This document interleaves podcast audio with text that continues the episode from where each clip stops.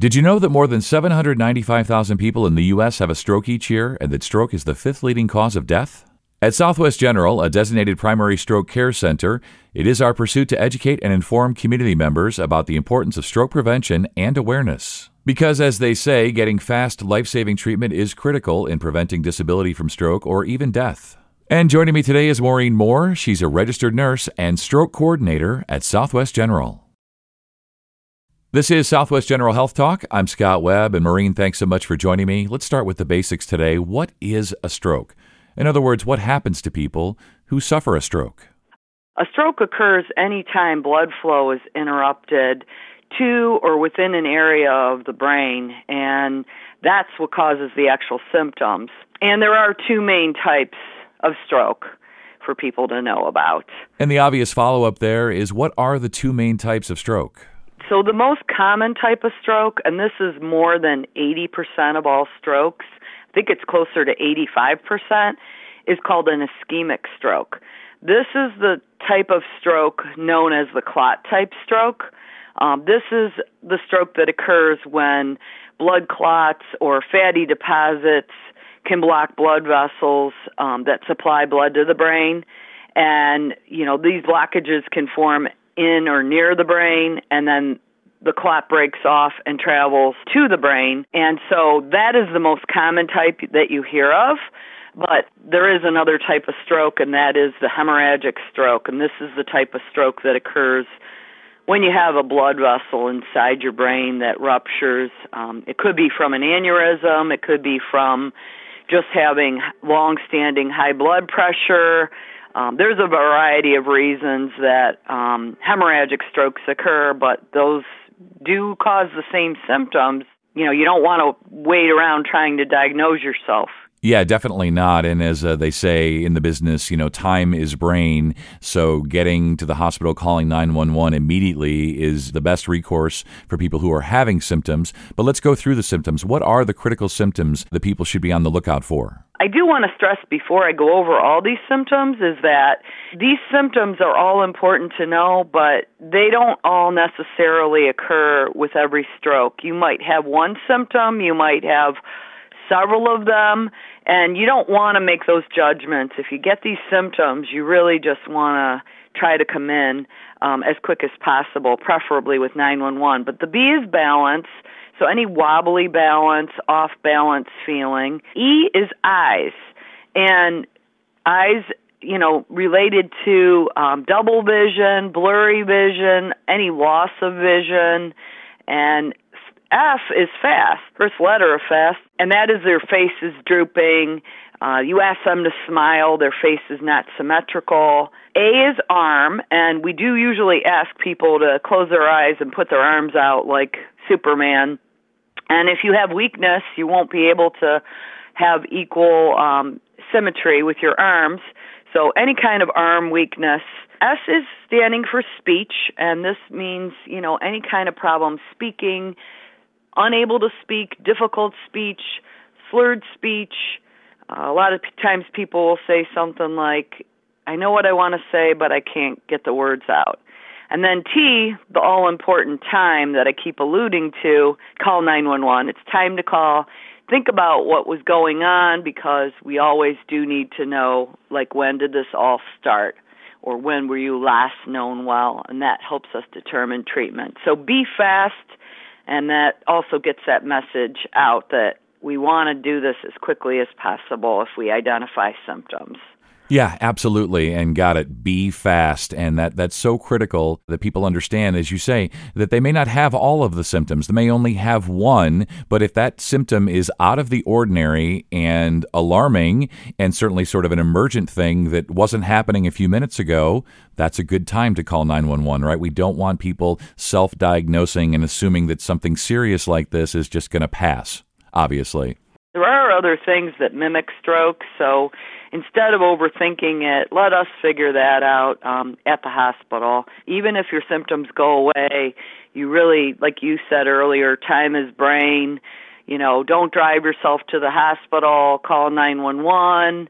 Um, and remember that if you're with someone, don't take no for an answer and understand that most people don't really want to think that that's what's happening. So they're they're probably not initially going to they're going to minimize their symptoms, but if that is what's really happening, you really don't want to be wrong about this. So let's talk about the risk factors for stroke. I'm sure there are many, and, and maybe that's part of the thought process. You know, if you're having symptoms and you also know you're at higher risk for stroke, maybe that's how people can sort of connect those dots. So, what are the risk factors for stroke?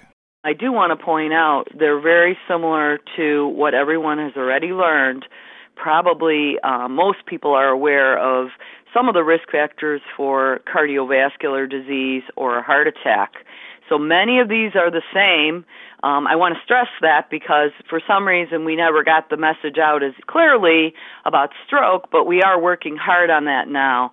So I do want to tell you first off that unfortunately there are some non-modifiable risk factors. In other words, these are things you can't really change.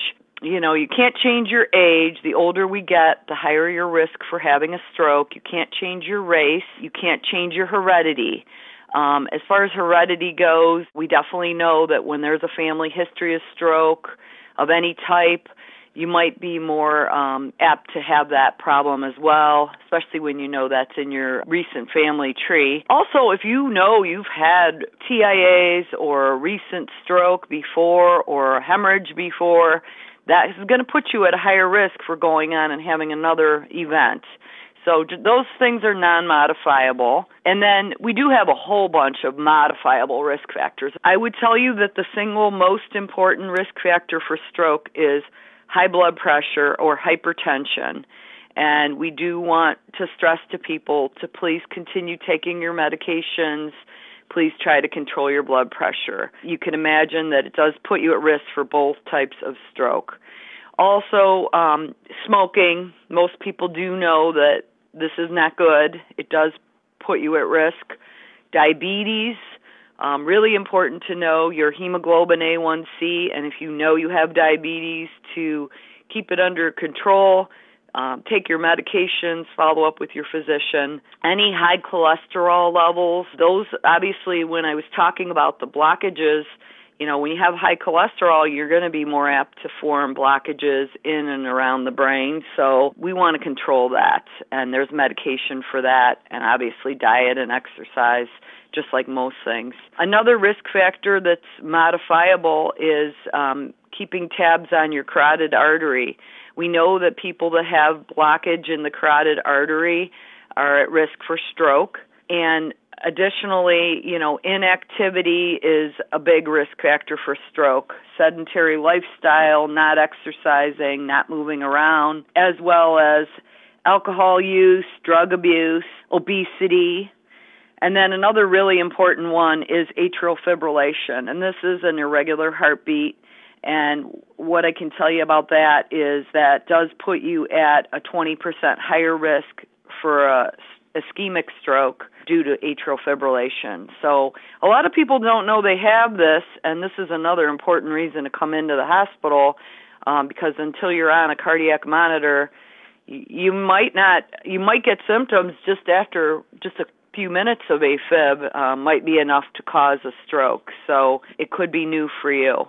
But as you can imagine, all these things can be worked on, so that's why I like to review the risk factors. Let's assume that somebody has had a stroke. What services or support groups does Southwest General offer in particular for stroke survivors? So we do have a stroke support group. Um, it got off the ground at the beginning of 2019. Um, and we were doing it in person right at the hospital. But, you know, as you can imagine, with the pandemic, um, we had to cancel several of those meetings in 2020. Um, we did recently just have a call in type virtual meeting, if you will, just last week. And right now we're thinking that going into 2021, we would like to try to continue something. And I do believe there is a link on our website about this. It's pretty informal. We like to really give the group whatever they feel they need as far as answering questions. Um, we do try to provide guest speakers and things. Um, but it really is exactly what it's called support. Anybody's invited that is a stroke survivor and or their family member um, to join us. And besides that, though, we do have a Gray Matters program, and um, what that is is it's a screening type procedure with assessment for patients to think like maybe they hear this talk and think you know, I feel like I would just like to get checked out. So we do like a risk assessment, we do an EKG, and all these things, and we have another one called circulation circuit.